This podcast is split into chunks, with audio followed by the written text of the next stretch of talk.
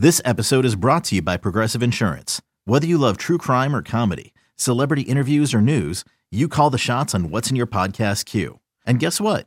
Now you can call them on your auto insurance too with the Name Your Price tool from Progressive.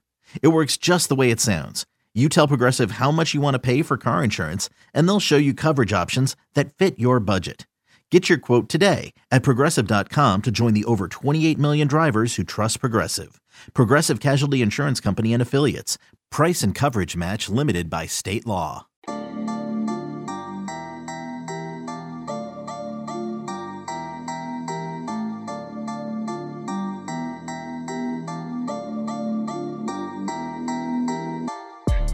Welcome into the Illini Inquirer podcast. Jeremy Werner and Isaac Trotter live in San Francisco. We're actually at the Hyatt Regency, and we found this little nook where it's nice and quiet. We could record this podcast.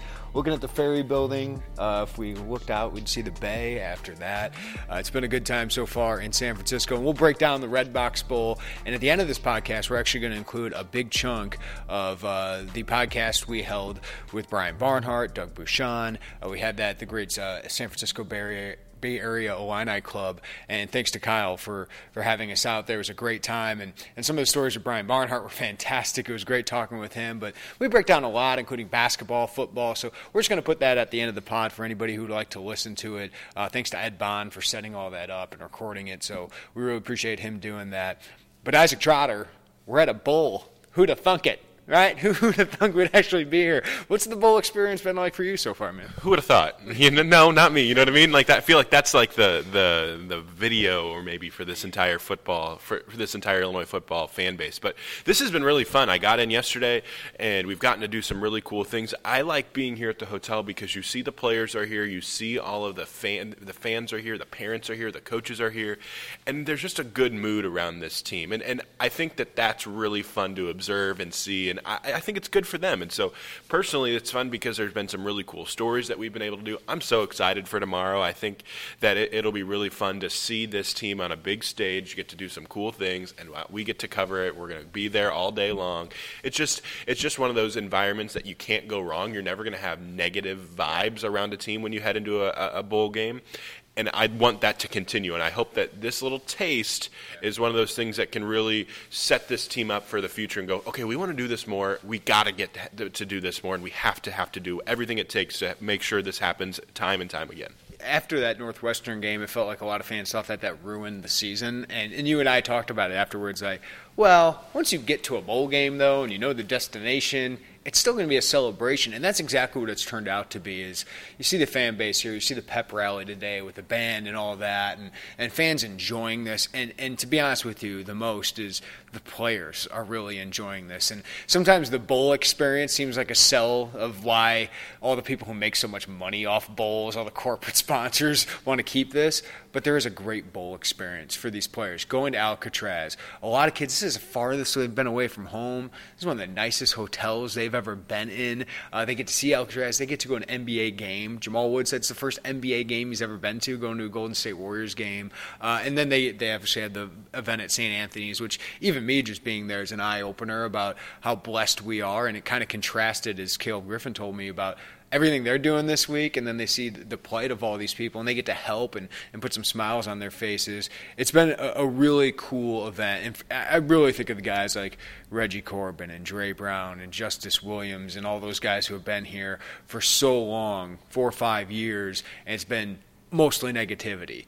To have them kind of end their careers here is great, no matter if they win or lose. But if they win, they got to feel really good about how they go out on this. And we'll break down the game, but just the, the, experience for those guys specifically has been great. And then for the younger guys, just for this to be the expectation and to, and to know how much work goes into getting here and how hard winning is, I think this is an important experience for everybody. Yeah, the sentimental value of the, the seniors is, is really the, the story, but I'm more focused on the younger guys and how this this affects the team moving forward because that's awesome. And, and I loved Reggie, Reggie and I loved Dre Brown and, and Dele Harding's had a magnificent senior year. But they're gone after this season. And I feel like they might be a little jealous of, of these freshmen who are getting to. this is the first year that they get to, to be a part of this. And now it sets the table for the future. And everybody who's coming back from this program has said that this is not the goal this is a step in the right direction toward a goal. And, and I like that. I like that mindset of it. So it's good to get this taste, but I really hope that this is one of those things that really Illinois can springboard and use. Instead of having times in the past where you win seven games and then you go back to four, and then you win nine games and go to the Rose Bowl in 2007, and then in 2008 you're not bowl eligible. I, I really hope that this is a, in ascending type of program instead of just a this is a blip the, of the radar. Hey, remember when we got lucky and came back against Michigan State? Hey, remember when we got lucky and found a way to win against Wisconsin and we got to go to a bowl game? I don't want that to be the one remembrance of this Lovie Smith era. I hope this is the first step, and I think this younger crew is buying into that mindset too. Uh, I got out here on Friday morning, and I feel like I've been here for a week. How much we've kind of squeezed in to this entire thing. I mean, I did the bowl press conference. Uh, then we wrote, and I hung out with Joey Wagner from uh, Decatur Herald Review and, and Brett Behrens, and we went and got some Jack in the Box, or not Jack in the Box, uh, In and Out Burger, uh, and I got some clam chowder, and then I go to the basketball game. Um, the team went to Alcatraz. Then I do the St. Anthony thing. You and I went to Oracle Park um, today, which was awesome. Uh, I, it's great that they got to a great city. Like even if people were to complain about New York and the weather, even though the weather ended up great, there's a lot to see. There's a lot to do. I was thinking Jacksonville is a better destination for the bowl game but boy, we've had a lot to do. The players have had a lot to do since they've been here because it's a huge city with so much to see. Yeah, we're busy. There's always something to do, and I think that we're all, we're seeing new things. And I just I'm so happy we weren't in Detroit the day after Christmas. Like it's okay to be greedy a little. Bit. That would have been a day trip, right? Like you you just gotten up there the day of, and that's it. Yeah, and it's fun, and it's it's fun for us too because we get to do stuff together and have some fun together, and and, and meet up with all of our friends, and it's just it's just a, this is a really enjoyable experience. And if you haven't gotten the chance to go come out and experience a bowl game or experience the, the the parts of it. This is my first time. It's my first time. Right? Yeah. Like so, I, am a rookie at this. I've, so there's plenty of other people that are probably way more veterans on on what a bowl game is like. But if you haven't got to experience it, I would totally do it. I got here yesterday. I've been here just over 30 hours and i feel like it's been like and then i'm looking down today and going wait the game's tomorrow like it just that's how crazy it's been yeah and yeah we got a game to cover tomorrow it's going to be good all right when we come back let's talk a little bit about that game and what we think of this matchup and what Illinois has going into it. That's next. Should you ever set foot outside of the hotel, you will be shot. Don't miss the new Showtime limited series based on the international bestseller. For the last four years, I've been a prisoner. Why are they keeping you here? Starring Emmy Award winner Ewan McGregor. This is the brave new world that you dreamt of. Be very careful. You are still a prisoner here. Everything in this new world comes at cost. This is still my country. A Gentleman in Moscow, now streaming on Paramount Plus, only with the Paramount Plus with Showtime plan. All right, well, we do know Brandon Peters will be available for Illinois, and just that is going to make a huge difference. Now, the weapons he will have is very concerning because we've seen Josh Imatorbhebhe around here. Uh, it doesn't look like he's a full goer, that he's fully healthy, and I, I would qualify him as doubtful. Um, Caleb Ream's status is a little bit in the air, so you were looking over the wide receivers, Isaac, and if it's Donny Navarro, Casey Washington, Trenard Davis? Is that is that your three starters at wide receiver? And I mean, I'd, I'd rather have Brandon Peters in that wide receiver group, right? I mean, but um, that's a big concern going into this game because we've seen all these teams stack the box against Reggie Corbin and Dre Brown. And is your running offense going to be as good without Doug Kramer in this game? Jake Cerny is going to get the start at guard. Kendrick Green goes inside at center. Um, I think the defense can do fine. I think the defense needs to get takeaways and, and probably score at some point because the offense uh, has huge question marks in that passing game. Huge question marks. And you're talking about four wide receivers that are probably eligible to play. I mean, you think of guys like Kyron Cumby. He's got his red shirt is used up. You don't want to use it. Okay, all right. Let's do the thought exercise would you burn it for this game? No, no, agree. You know, so you and you want to keep that guy long term. A fifth year of Kyron Cumby is much more valuable than one game or maybe one catch for eight yards tomorrow against. I would think so. Yes. Yeah. So that's my that's how I view, view things, but maybe maybe the Illinois coaching staff thinks differently. But then if this happens, you're talking about how this Illinois coaching staff needs to get creative. How do they do this? How do you how do you stretch the field? Well, one, you start with Daniel Barker, the tight end needs to get more playing time, and he needs to see more usage in the passing game. He is really, really solid. Probably one of your most underrated pass catchers this year. He has great hands. You never see him really put a ball on the ground throughout this year, so he needs to play more. And then you see some of these running backs need to get on the field more. Jakari Norwood could absolutely see the field tomorrow. I think Dre Brown could use a lot more time in the slot. And listen, Trenard Davis hasn't done much th- this year, but that doesn't take away from the fact that he was a proven pass catcher. He might not be explosive, but he did have 30 catches last year, average about nine yards a catch. And I think Dominic Stampley will be back. Yeah, um, I, I, I'm not sure of his status. He hasn't been doing a, much for the last month of, of the season, and when we were at practice, we never really saw him coming off the field. So uh, we're not sure on his status at all. And even if he does play, it's tough to see what his impact would be because Navarro has taken all the snaps at the slot and has been, has been better. I'm just looking for any bodies, right? And, and he's had some performances, right? So like you're, you're just looking for anybody that can play there. But I would imagine two tight end sets, and I think we'll see a lot of that next year with Luke Ford and Daniel Barker. So Justice Williams in his last game could play a bigger role there. But yeah, I'm wondering. I thought this year we'd see more Reggie Corbin and Dre Brown on the field together. I'm wondering if we see that. And to be honest with you, I think we might see Brandon run a little more tomorrow. We saw that a lot um, in the last game he played against Iowa when they were lacking wide receivers, uh, and Josh got a little bit nicked up in that game. So I'm wondering if we see that element of, of you know the offense because they have to they have to make Cal guess a little bit, and if they're just going to run pro style offense, which I don't see happening, but if they're just going to run that, it's going to be really easy for Cal because even though their defensive backs are a little nicked up, they, they still got the advantage against Illinois' wide receiver crew. Absolutely. I mean, their secondary is really, really good. Their linebacker play has been awesome this year.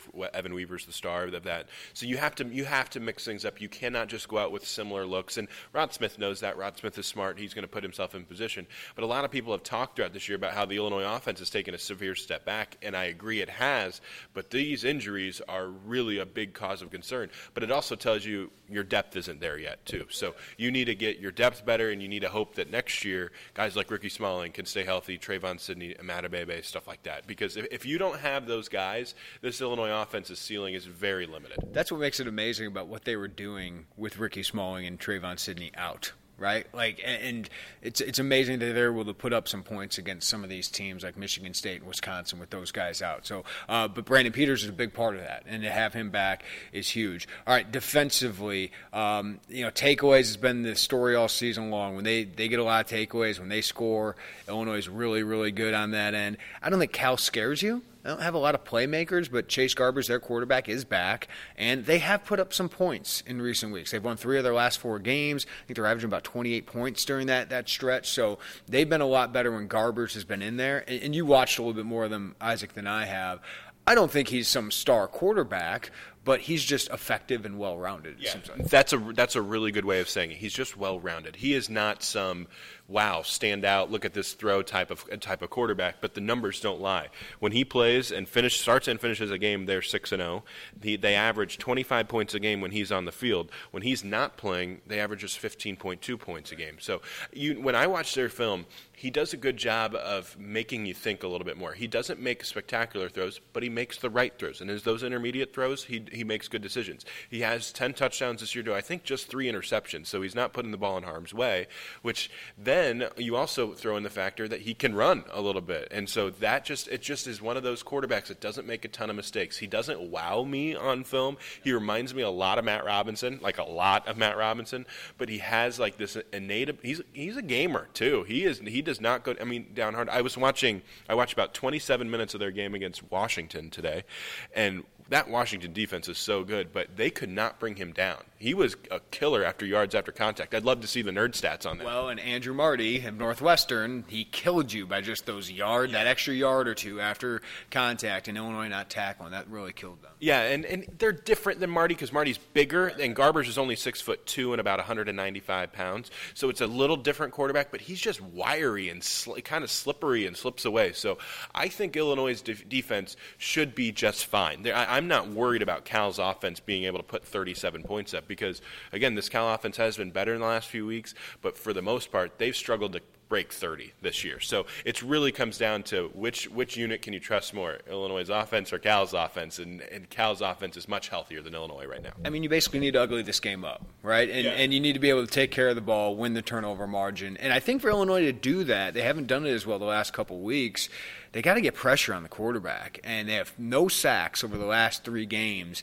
And Oluwole Betiku, who's healthy now, who's going to play. Um, obviously, he had a great start to the season. He's been working off the rust ever since that injury. They need him to be a factor, uh, even if it's effort, sacks, things like that.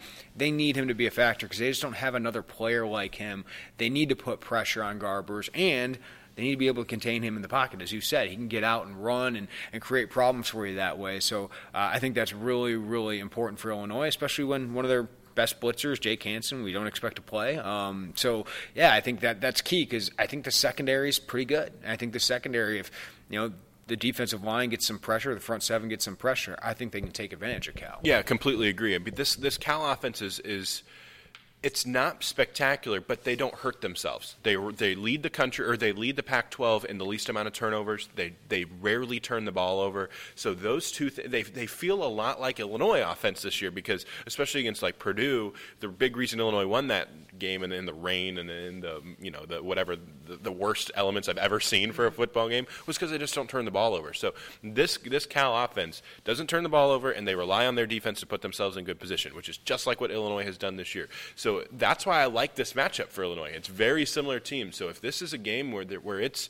20 to 13 in, in late in the fourth quarter, you like Illinois' Illinois' chances because they've found a way to close out some of these big time games late in games, and I think they have this a, a big advantage in special teams too. So I think that that that's kind of where you look at this team right now.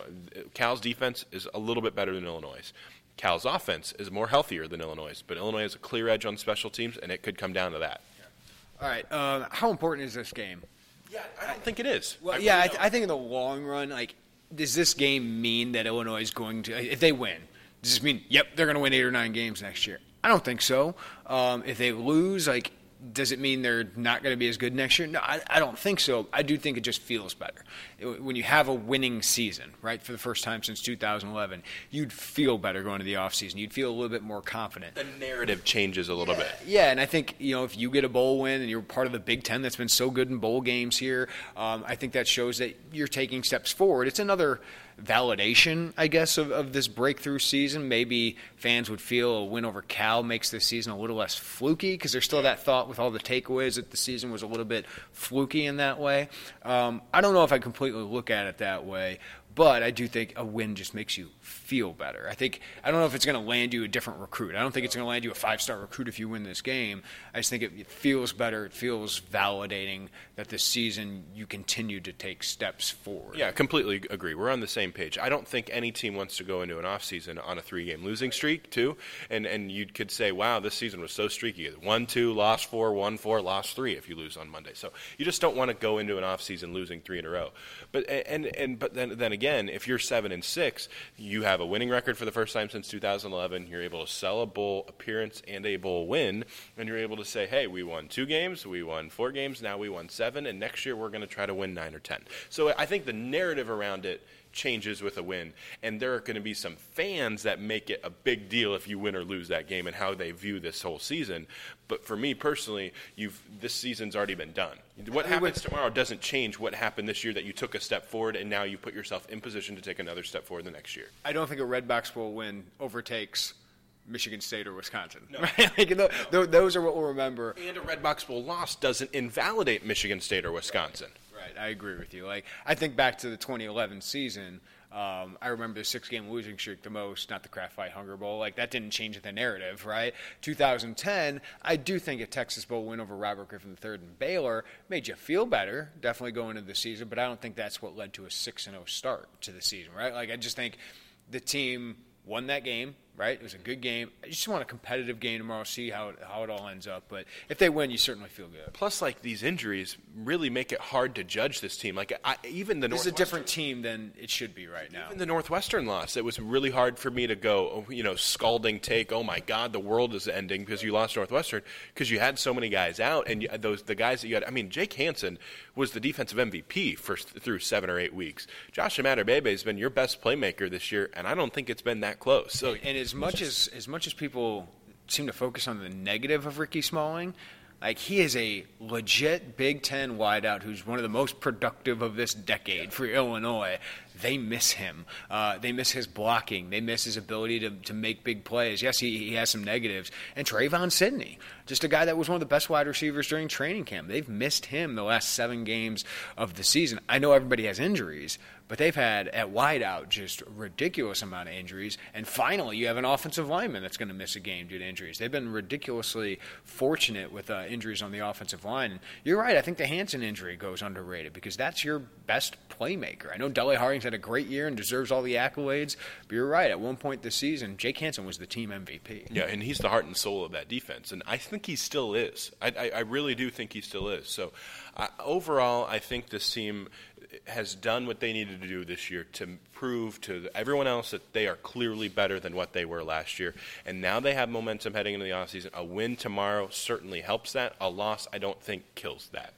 All right, when we come back, if you want to, we're going to play our whole podcast that we had as part of the San Francisco Bay Area Illini Club event uh, on Saturday afternoon. It was great. It was Brian Barnhart, the voice of the Illini, Doug Bucshon from OrangeandBlueNews.com, and Isaac and I talking Illinois football, talking Redbox Bowl, talking the future of Illinois football, talking a little recruiting, and Illinois basketball. We got in it all. So enjoy that. That's coming up next.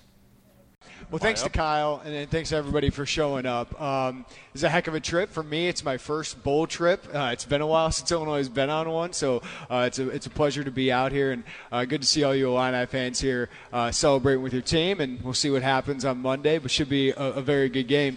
I'll, I'll just introduce everybody. Kyle just kind of did, but Doug Bucshon, Rivals.com, Isaac and I, at least Isaac for a couple more days for 24/7 Sports, and uh, Brian Barnhart um, got has the best voice up here, and you guys all know him, uh, the voice of the Illini.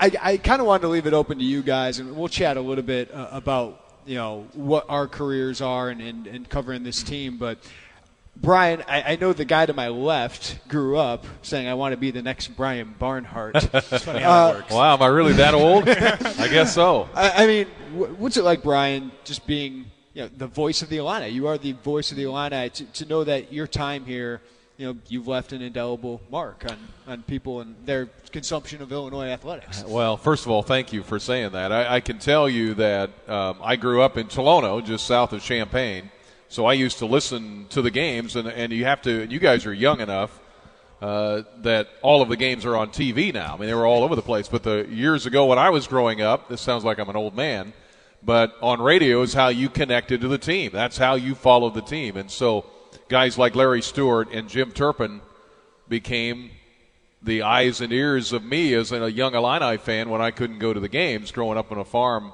south of Champaign. So, to you know, my career, you know, I went to school at Liberty University, uh, which uh, as of the other day was still undefeated in basketball, I think, and, and won a bowl game. But went away there to school and kind of was going to be a history major.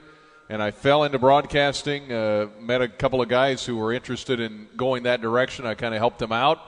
And the next thing you know, I'm like calling my parents saying, um, I'm not doing history anymore. I'm going to do this radio thing. And they're like, You want to do what? because I was very introverted and very shy, and it was hard for me to uh, talk to people on a regular basis. But I kind of liked radio because I could be behind a glass or behind something and people couldn't see you, but they could hear you. And I got confidence from it, and it kind of went from there. And then I wound up in minor league baseball and eventually in Major League Baseball with the uh, Anaheim Angels, did their games out here on the coast for a couple of years. Uh, then went back home, and Jim Turpin retired. And as it turned out, a year or two later, I took over the games, and here it is, whatever, 18 years later, doing the games. But it, it, uh, people ask me, what's it like doing the games like you just did? But I'm a fan too. Yeah. I grew up a fan. This is my team, and so I could do the Anaheim Angels, but I didn't grow up there. I mean, I knew about the team and I could learn about them, but for me, Illinois is personal Yeah. because I was a fan. and now here it is doing the games too on top of that. I'm sure you get this all the time. Do you have a favorite call that you've ever made of yours? well, favorite call I would have to think about. Um, I would say probably the Deron Williams uh, three ball to tie the game against Arizona with what was at stake, the Elite Eight game in Chicago, the noise, the crowd. There are still sensations that I think about. Uh, when I go back and listen to it, I still can feel the chill uh, in the in the arena. It was so cold and it was so loud, and it was such a joy to call that game. That is probably number one moment and I would say in that game, the Deron Williams shot. Uh, I want to ask you too about this football season. You had some thrilling moments. James McCourt, obviously with the the win over Wisconsin, and and then Eastern or the Michigan State game was just phenomenal. The way that game ended. Do you have in your mind what you want to say before that, or do you just say whatever comes to mind? usually what you try to do uh, in those moments. I, n- I never really script anything. Yep. I've heard guys do that, and I know when they're doing it. It's like, okay, don't do that. It's a little cute. Don't script it. It's a little cutesy. Uh, but I think the big thing is to get the facts right, and then you kind of let the emotion go with it. Uh, and in the Wisconsin game with the last minute kick, you know, everything is set up. How far is the kick? Which hash mark is it on? You know, is it good? And, and you know, sitting in the press box, you guys that cover the team, you can't really tell from the side if a field goal is good or not. You got to wait for the official. Right. And so uh, Michael Martin, who's here today, was under our sideline guy was under the field goal post. And if you listen to the replay, is real close. He goes, "It's good," and but then he, I couldn't depend on that. I had to wait for the officials to call it, Yeah. and you just kind of let your emotions go with it. And moments like that or you know, when you when you start getting texts from people all over the country uh, because they heard it on ESPN or they saw it replayed or whatever. Uh, you know, my first thing is, okay, did I get it right? you know, the emotion will take over itself. Right. And uh, moments like that. And then the Michigan State game was just, um, you knew they, they had shown an ability to come back against Michigan, for instance. But this was on the road, and they were so far down, and the way they came back. And I think Martin O'Donnell was just about to jump out of the booth uh, during the course of that game because of the emotion. And you know this being around former players, Oh, they yeah. they are invested emotionally. Even so more with me as just a fan because they played the game. Yeah. Uh, Doug Bucshon came into the media a different kind of way, right? Like I, I went to school and studied it. I know Isaac went to school and studied, and Brian did too. Um, Doug, you went to the military, which thank you for your service. But how did you end up in this media industry? Well, you know, before I went to the military, I went to college and Yeah. majored in journalism at SIU Carbondale, and and uh, I just kind of fell into it. You know, when I got out of the army, I was looking for a job the last couple of years, and um, I knew Brad Sturdy. Everybody know Brad Sturdy, our basketball guy, right? Br- Brad's one of the best guys in the business, covers basketball, and I got to know him a little bit, and he knew that I was uh, interested in covering the Illini, and, and we became friends, and he kind of hired me on to do recruiting. And then when the old publisher uh, um, walked away from the job, we interviewed for the job and just kind of fell into it. And it's been great. It's been almost a decade now that we've been covering Illinois.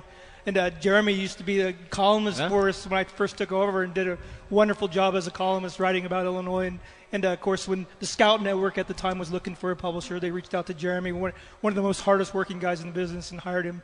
And, and they became 247. But that, that's kind of how I fell into it. And uh, it's been a great ride. It's a wonderful second career. And to be able to come out here to the Bay Area and spend some time in the Bay Area, wow, what a, what a, a great uh, job that I have. Uh, you know, it, it, it's just a, a, a pleasure to cover the team that I grew up rooting for. My family was Illinois fans. My older brother, who's a, uh, a, a congressman from the state of uh, Indiana, he he's a graduate from the University of Illinois uh, back in the 80s. And, uh, and we, we've been fans all of our life, and to cover the team that you, you grew up rooting for is, is really special. Well, Doug, you and I have not covered a great decade of Illinois athletics. Let's be honest. Uh, what's this been like for you to, to cover this program, and where, where do you think they are right now, basketball and football?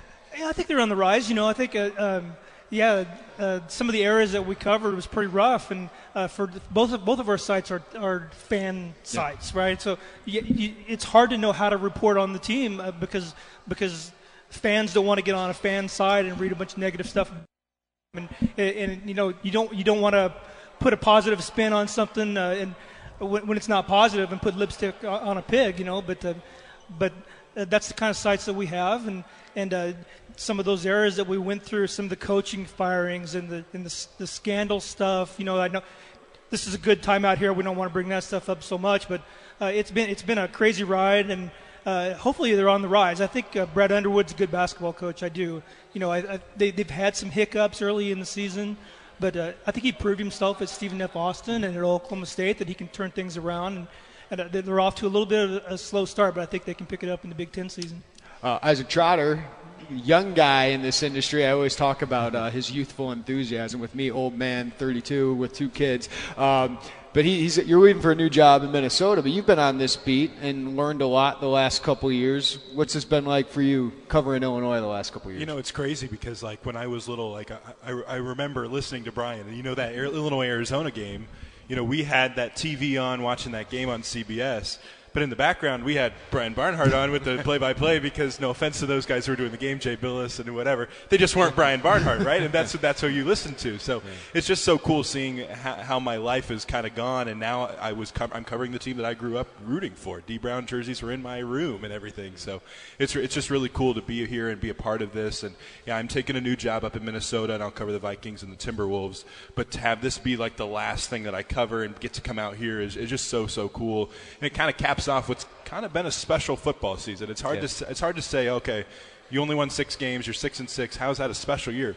Well, what it's been like over the last few years, and knowing this team, and knowing the stories, knowing the Bobby Roundtree story, knowing how all of these guys have fought back, knowing when you're two and four and you lose to Eastern Michigan, to do what this team did, that's a special season. And, and even though the last two losses to Iowa and Northwestern happened, I don't think that should take away from what this team accomplished this year. And I'm happy that they get to enjoy an, an atmosphere like this and a game like they'll get to play in on Monday. Yeah, I, I want to have people uh, weigh in on uh, and ask us some questions here in a little bit, what you guys want to talk about. But Brian and Doug, I'll ask you that. What, what stands out about this season? How legit do you think this is of a breakthrough for Lovie Smith? Well, I, it's interesting because people at the beginning of the year would say, "Hey, what do you think they're going to be?" And I said, "Well, if they can be even six and six, that would be and get to a bowl. That would be an accomplishment. Well, then you get in the middle of it and you start getting greedy. You know, you're up two touchdowns on Nebraska. Well, you should win that game. You shouldn't lose to Eastern Michigan, uh, obviously. And yet, the road they took to get to six and six was nobody saw that coming. That was special. You know, that yeah. made it special. And then when you got to six and four, you're thinking, well, let's win the last two. Let's go eight. let's let's go to Florida. Let's whatever. So I think it wound up, and I, I, told people this on the air when they when they played Northwestern, the way they finished. I said, as disappointed as they were with that finish, I said you get out to the bowl game and the preparation and all that goes into it. People aren't going to remember the game; they're going to remember the season as a whole. The Wisconsin game, the Michigan State right. game. I've been doing interviews on WLS in Chicago and you know over in Danville, and you know this morning even just talking about that. And those are the games that everybody brings up are those two games, and that's what makes them special. I think is how they got there. But you could see this coming. You guys cover the team all the time, but until you win a game like Wisconsin, it's just words coming from us saying, "Yeah, I think they're better." But until you win a game like right. that, that actually proves it in people's mind that yes, they are better. Doug, what, how sustainable is this? What can this lead to in the future? Because I mean, bowl game, bowl win. I don't know how much it means other than feeling good going into an off season. I don't know if that means you're going to be a 10 win team as opposed to a, a six win team next year.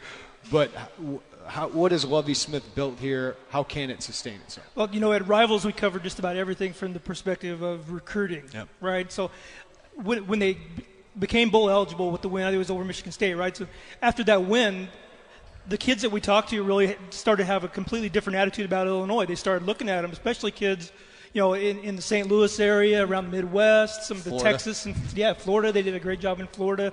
So it makes a huge difference in recruiting. You you think about a bowl like the Redbox Bowl. No, they're not playing. You know, they're not playing Clemson today, um, but uh, but it, it still makes a difference. The kids that they talk to, they want to play in a bowl game. They want to have a winning program, have a winning season, and and uh, you know it makes a big difference. And you know he was talking about the the Wisconsin game as a you know a big game.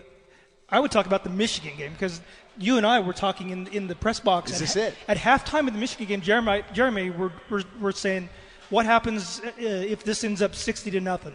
You know, because and it's a downward downward spiral at that point.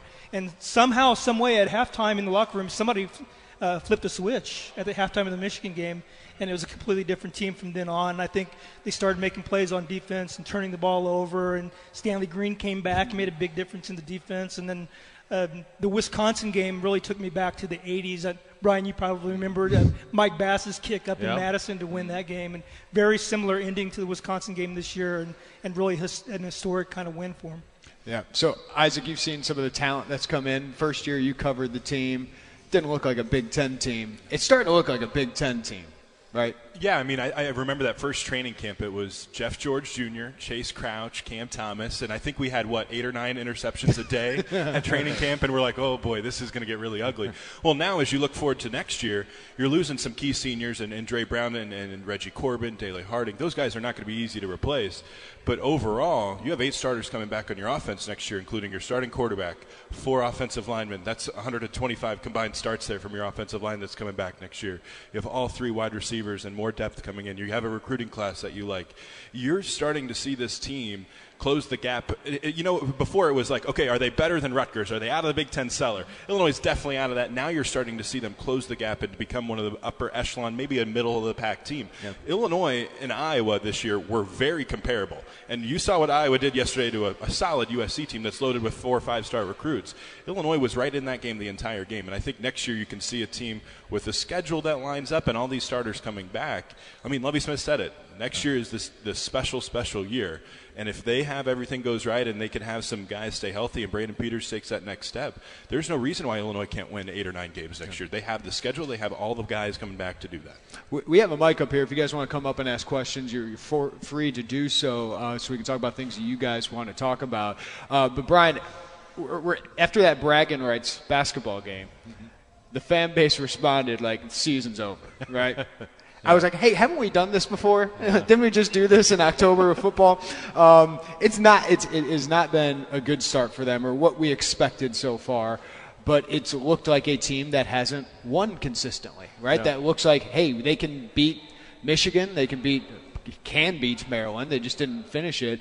Um, they can play really well against Old Dominion, but then they can get beat by a probably non NCAA tournament team, Missouri.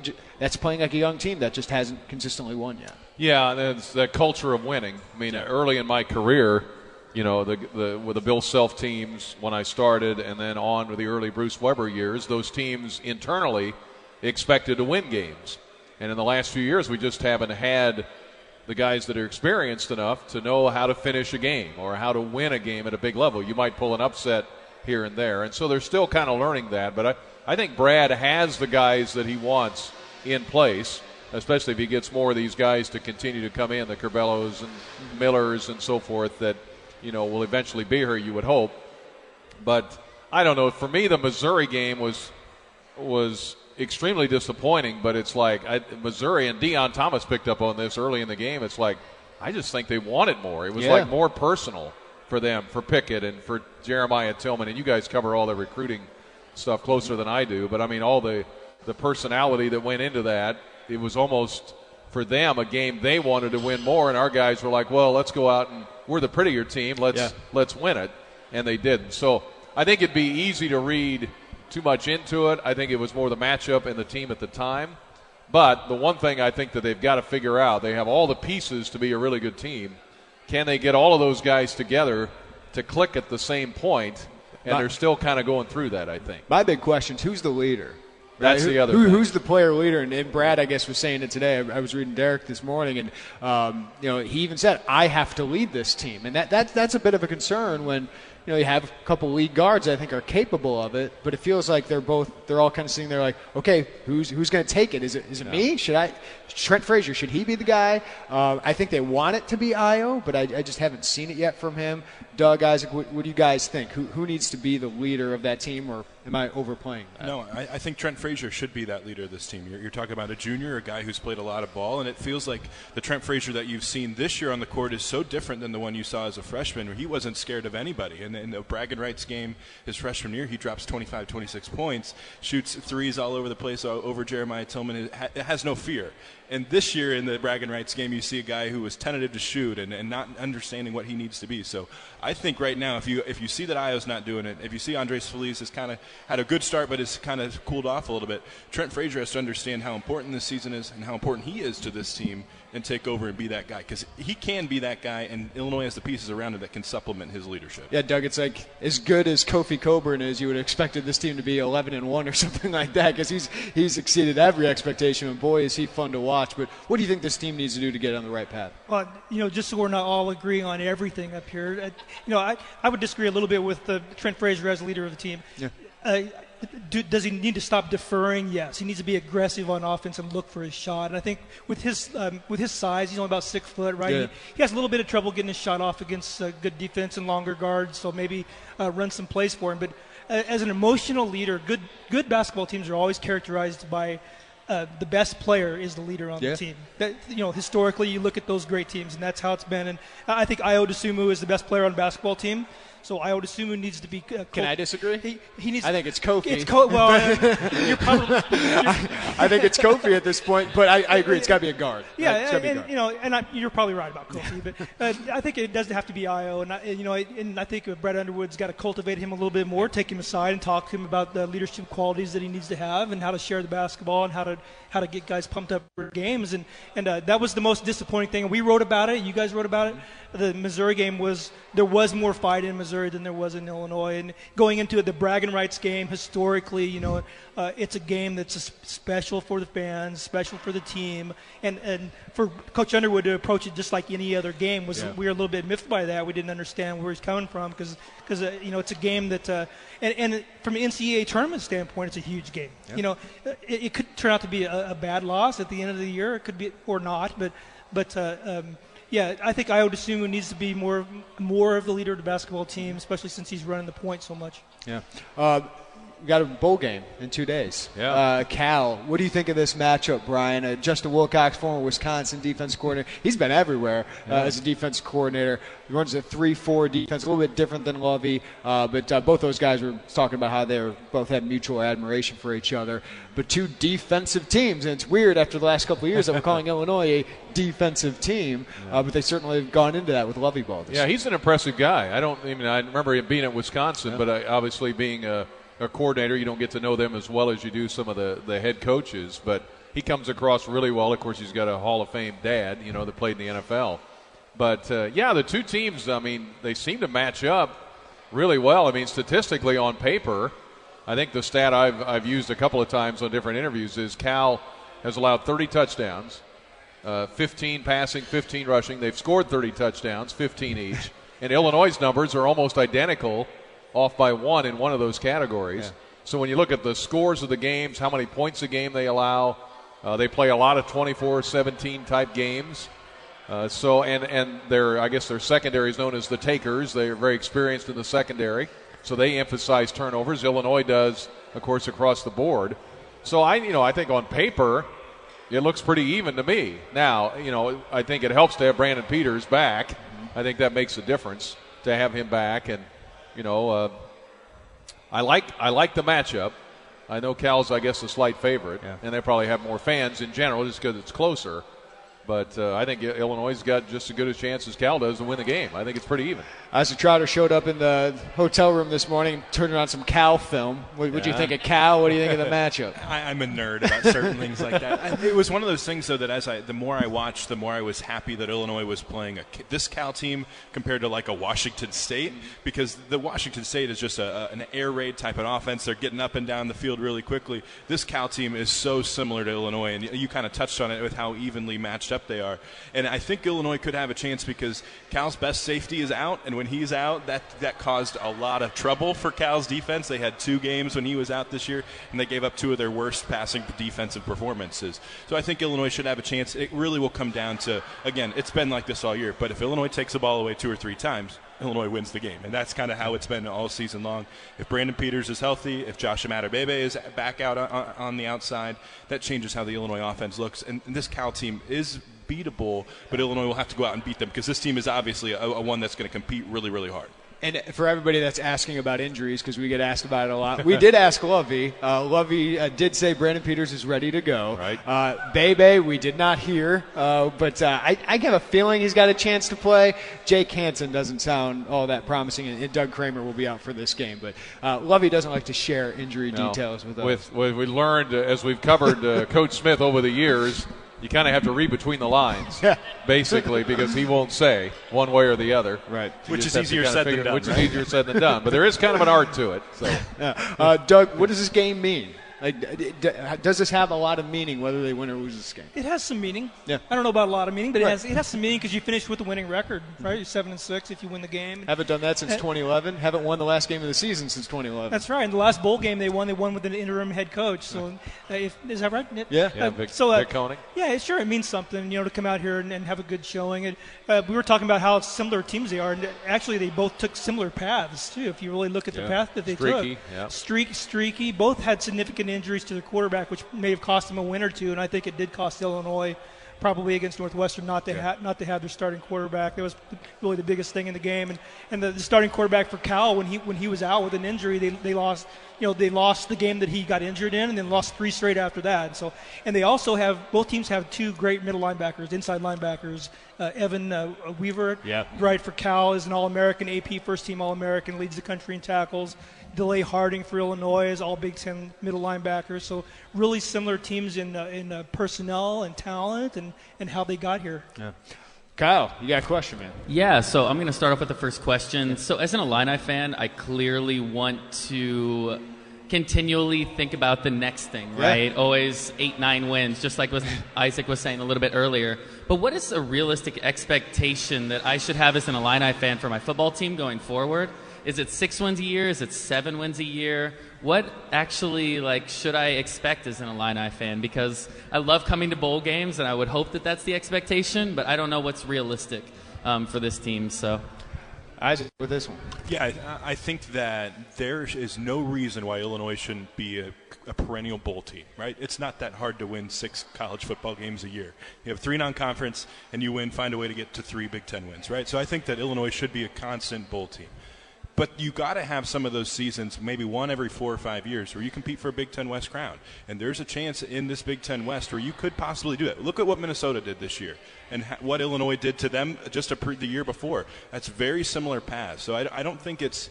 I, I just think sometimes when, we have our expectations for Illinois football, i i- after years and years of losing, i i we get into that mindset, and that shouldn't be the mindset because you have the talent, you have the base in Chicago, you have the base in St. Louis and Indianapolis that you should be able to get into, where you can get talent and you can be able to win six games a year, and you should be able to go compete for a Big Ten West crown once every five or six years. Yeah, I, don't, I don't think uh, anybody expects, you know, be Ohio State or be Michigan or even Penn State. Just be Iowa. Michigan State. Michigan State. Just win. And I, I can tell you growing up that I think Illinois has great football tradition. You know, with the Butkus and Grange and the, you know the Rose Bowls they've won and so forth. But it's been too much of the way up and the way down. And people uh, during the Mackovic years, it was very consistent. You were won seven, eight, nine games. You were in bowl games. You would contend, as Isaac said, for a Big Ten title. And I think for Illini fans, that's just be the goal. Just win the West once in a while. Be competitive. Win seven, eight, nine, ten games. Just stop this where you drop from the Rose Bowl down to two wins. That's what I think Right. people Well, some and- leveling off. And here's the thing: the Big Ten is really difficult, right? And, and it's only getting better with all the coaches that have been hired. Whether it's Jeff Brohm, and I know you don't like him, but PJ Fleck is a heck of a coach, right? I might not like his personality, but he wins football games wherever he goes. Uh, Scott Frost in Nebraska, I think they're going to get better. But the question before the season was, who are you better than? Now you have to consistently do it. That's the next step. And as you said, Brian, Illinois football's had some good years, a few of them in this millennium. Yeah. But it went right downhill Right after that. so again, yeah. g- knowing how to win and con- eh, continuing to win is the hardest part Yeah. uh, of building a program. And for me, Doug, like line play in the Big Ten is so important. And I, I like what they're building on the defensive line, at least long term. I like what they have offensive line short term. But to me, that that's why Iowa is good every year, is because you know the line of scrimmage, you're going to win most of the time. Well, you're reading my mind. So great minds think. Great minds think alike. I think oh, when you, when I think at the point where you really see the program is turned around is when you see Illinois start landing linemen from Chicagoland. Yeah. Yeah, that that's really when you know uh, when you can say you, you are Iowa, you are you're Wisconsin. Because if you look at those programs that win consistently, they they lock up their home state. And I think it, Illinois hasn't done a great job over the years recruiting the state of Illinois, especially. You know, offensive linemen, it's really a lot of good ones that come out of Chicagoland. Uh, Yeah. there's another one now, David Davidkov, a, Yeah. Yep. a 2021 kid who's recruited by everybody, already has Alabama and Ohio State. And those are the kind of guys that you have to start landing at Illinois if you're really going to win consistently. And and uh, you can go to Texas and get skill guys. You can go to Florida and get skill guys because there's a lot of them down there. There's a, A ton. lot of- and a lot of people do. Uh, they do, There and, they the, and the, there's a ton of you know even the three-star kids down there. You know the second-tier kids out of those two states are, are good, and, and Illinois has always been able to, to kind of do that and get skill position players. But uh, when they start landing those big linemen out of the um out of the Catholic League in Chicago Yeah. and places like that, that's when they can really turn the corner. And I'm, gl- I'm glad he brought this up because people talk about in-state recruiting, and you know I don't think it's the quantity of guys that you necessarily get out of there, but you got to get more of the quality guys out of there. I mean, look at the team now. Kendrick Green is a monster part of this team. Ricky Smalling goes down with an injury. I think that was a big loss for this team. So I, I do think in-state recruiting matters. It's not necessarily hey you got to land eight guys from the state. But Iowa comes in here and lands five of the top 25. I think Illinois should be doing that consistently. Well, and Minnesota came in last year in Yeah. the class of 2019 and took four of your top 10 in-state targets. So it is important to get those guys. I think there was a little bit of a, a, a ruckus about this early signing period where Illinois didn't sign anybody from their in-state. But if you're able to get Jaden Thompson on board and you're able to get a couple of these others, then that can kind of soothe that over a little bit, and then you can attack it again in the f- future. But if you talk about building stability, that's why this whole Lovie Smith program, that's why Josh Whitman's patience was so key to this, because you needed to have patience if you want to build stability. We talk about offensive line recruiting, how you need to n- nail those down. I think you like what you've done on the opposite side of the ball, though, defensive line wise. Austin Clark has crushed it with the, with this recruiting class. They got five defensive linemen that you really like for the future. So I think defensive line wise, you're starting to build that long term depth, or you can always have a top of the, you know, maybe not top of the Big Ten, but a, a middle tier Big Ten defensive line for the years to come, and that can keep you relevant uh, defensively in a hurry. Well, the, guy, well, the, guy, the guy who taught me how to do this job, uh, uh, Jeff, who was the publisher before me, he always said, you know, his go-to thing was you can't win in the Big Ten without an NFL defensive tackle. Right. Right. And, and you look back at Illinois teams, and it's that's the kind of been the way it's been, right? So, uh, yeah, you have to get those guys that can the SEC type of defensive lineman that you see on the big screen up here today, the guys that can move, the guys that can sack the quarterback, and uh, those are the kinds of guys they got to start landing out of St. Louis. There's some really good ones out of, out of there. So going into next year, what's your biggest reason that Illinois will take a step forward, and your biggest concern? Brian. Well, I think the biggest reason why I think is because of the based on the schedule early. I mean, they've got a bunch of games in a row they can they can w- build on. a five and one start is not that ridiculous. Yeah, right. I mean, so there you're already one away from bowl eligibility right there. So I would think the um, the biggest concern is you know on the defensive line replacing these guys that they're going to lose.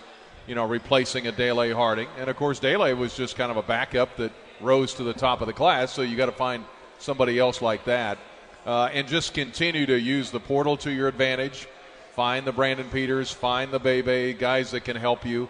Uh, and then you know come across a Donnie Navarro again that nobody saw coming.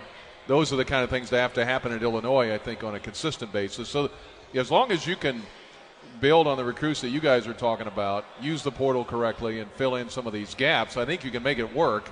My concern is if you don't do it, one or Right. two of those, then you're going to slide back again and you're going to be out of bowl contention. But I think the schedule gives you every reason to be optimistic about next year. Yeah, I, I think defensive line is my biggest concern. Jamal Milan, you're talking about. I don't know if he's a, a long-term NFL guy, but I think he's really good. Um, Tymir Oliver, you lose, and you didn't have a sack over the last three games. Right, pass rush is, has really struggled. So I agree that that's my uh, biggest concern. Doug, do you think offensively this group takes a step forward with just health next If, year? if everyone stays healthy, this this is an offense. You, you know, you don't realize until you start writing down the names, right, and start looking at the roster. But uh, it's an offense. If everyone stays healthy, they can score a lot of points. You know, the wide receiver core with uh, uh, Bebe and uh, uh, Trevon if he's healthy, and and uh, and Ricky Smalling if he's healthy, and the running back core is good. They're bringing in they're bringing in Reggie Love, and if you don't follow recruiting, Reggie Love is a name to remember because he was recruited by everybody. Penn State offer, I think, was his probably uh, biggest one other than Illinois, but a whole bunch of offers and really special kid out of St. Louis. I think he's going to play right away next year. You know, he's going to step in and, and be a, a really good back for him. Offense can put up a lot of points, and the questions are on defense.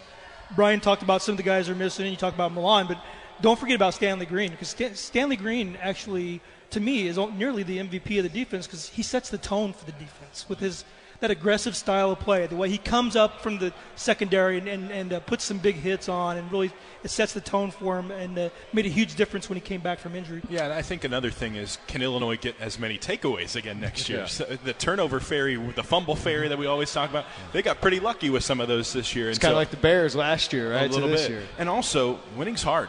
And, and if Illinois hasn't done it, and this program hasn't done it for a long time, so I think you can talk about the schedule next year, and, and it is shaping up where you can have a really good year.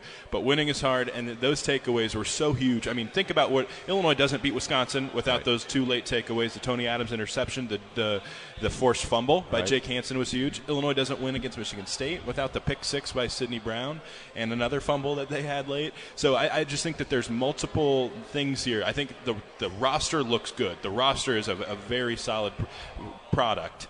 But winning's hard, and take if those takeaways don't come, and you Yeah. you're only get maybe you only get 16 takeaways next year instead of 25. That difference in nine takeaways is huge. Yep. It's really really huge. Well, they took the first step in getting to consistent winner with making a bowl game this year, and we're here in San Francisco enjoying it because of it. So, a successful season for Illinois football, and could be a little bit more successful and a little sweeter if they get the uh, Redbox Bowl victory on Monday. Uh, appreciate your guys' time, Kyle. Thanks for having us out here. Hopefully, we provided Yeah. a little bit of insight, uh, but appreciate you guys. Have fun at the game on Monday, assuming you are, and don't have too much fun the next couple of days here in San Fran. Appreciate you guys. All right, hope you enjoyed that from the uh, San Francisco Bay Area Illini Club event. Again, thanks to Kyle for all of that. Isaac Trotter, you're leaving me after this. Uh, it's it's been cool, man, to, to hang out this whole entire time, and I know we got a couple more days, but it's been awesome, and hopefully uh, you get to enjoy this trip, man. It's been pretty cool. Um, yes, we've we've gone out a couple nights, got to watch Ohio State Clemson, which was a fantastic game. The Oracle Park tour was uh, really really cool. Uh, it's been a cool experience sharing it with you, man. Yeah, I, I can't think of a better way to end this. I, I thought it was pretty appropriate that we were at the Oracle today together because, like, that's just two baseball nerds just nerding out for an hour and a half just talking baseball. It's it's been a blast. I could not have made this any better. Like for this to be like the last hurrah is awesome, and I get to spend it with you, who's one of my best friends. I get to spend it with Joey Wagner, Scott Richey, Gavin Good, all the people from the DI. Like Shannon Ryan's been here. Like that, it's just perfect. It's been it's been really really nice, and I'm to miss this atmosphere, this environment, these fans, and this job for sure. I I want two little nuggets to leave people with that I have to tease you with. I can't give you every detail. Uh, one, um, Illinois football staffer bought us drinks, which is really nice. We appreciate him doing that for us. Uh, and two, uh, there's a member of the Illinois football team, a prominent member of the Illinois football team, whose brother is, and I'm not afraid to say this, one of the most attractive men I've ever met. So I'm leaving the podcast that way. What do you think? Am I allowed to tease it at all? Like literally though, the thing is, is like this brother is literally like put him on a put him on a magazine, and this is not in a weird way at all, but literally put him on a magazine. It, it's like flawless. It's like flawless. Oh, it was a good time. He's uh, he's a good dude too. It was nice meeting him. He came for, he came a long way away. I'll say. Can that. we drop the names, or should we just have him guess? He just came a long way away. I think you can get it from there. He did. Uh, I got to meet the McCourt's parents as well, and they are um, they're really excited that Illinois football is going to Dublin. I, it's just a shame that James isn't going to be able to play in that I game. I think he should be able to find a way to get one more year of eligibility. somehow, Just somehow. one more. Yeah. Well, also, Dre Brown's mom continues to be one of the nicest women uh, around this Illinois football team. She is a treasure. Well, that's one of the cool parts of coming to this is you get to see, and I, I get to see, we get to see a lot of the Illini families during games and practices. They'll come out, but to see them all here and to get to celebrate it with their sons, um, that's really cool. And, and all the people around Illinois, like we saw Fred Wakefield and his entire family here. Uh, Tim Knox has all his his kids. Who's dad of the year. Dad of the year. He got his gave his wife the day off the other day, but it's been really cool seeing all that. Yeah, because I think sometimes it's easy to forget how much this game and this team matters to those parents because they live and die with the plays just like their kids do, and maybe More so than fans. It, well, maybe they even take it more seriously than, than most, even the diehard fans. Like this is their kid on the line, so I, I think that it's it's really enjoyable to see them. I, I, I think of a guy like Bobby Walker's dad, who's been around this program for a long time and has always stayed so supportive, and he gets to experience this with, with Bobby, and, and, and now his son's on scholarship, which is huge. So I, I, that that just that little thing, and just seeing how they they interact, and seeing how all of these fans. I mean, Caleb Griffin's family's out here. Everybody's family's out here, and, and they came a long way for this, and they're enjoying it. It's good for them, and it's good for this program because you can say, "Oh, it's just the Redbox Bowl." No, When you haven't been to a bowl game in a long time, when you haven't had much positivity around your pro- program for four or five years, this matters more. like I think Josh Whitman wrote an open letter to fans. It was a little shorter this time, but it was basically like, "Hey, we, we haven't arrived yet. Like this isn't the the end destination, but maybe it's the end of the beginning." He quoted Churchill saying that, which is so of Josh Whitman. Um, but yeah, you celebrate the milestones. And while this isn't the ultimate milestone of Illinois football, eventually you'd love it to be a Big Ten West championship, an Outback Bowl, right? Or you know, eventually maybe a Big Ten championship. Like that's way down the line. Ohio State's at a different level, but those are the next check marks: a ten-win season, things like that. But you need to take steps to be able to get there, and this was a needed step for Illinois. Yeah, let's do this. Redbox Bowl this year. Nashville for the Music City Bowl next year when you win eight or nine games. I'll come down from Minnesota for that just to hang out with you. I don't probably you probably won't want me to write anything, but I'll just hang out, and then it'll be great. And then the year after that, let's have a New Year's Day Bowl. Fair? Good with that? Yeah, maybe a Big Ten West championship playing in Indy. Yeah, I think next year's team though might has a better chance to do a New Year's Day Bowl than 2021. We'll see. But it's nice to be able to talk about that and think about that, right? And getting to the Redbox Bowl helps you have hope that that is here in the future because mid October we definitely were not thinking that when they were Remember two the vibe at halftime against Michigan?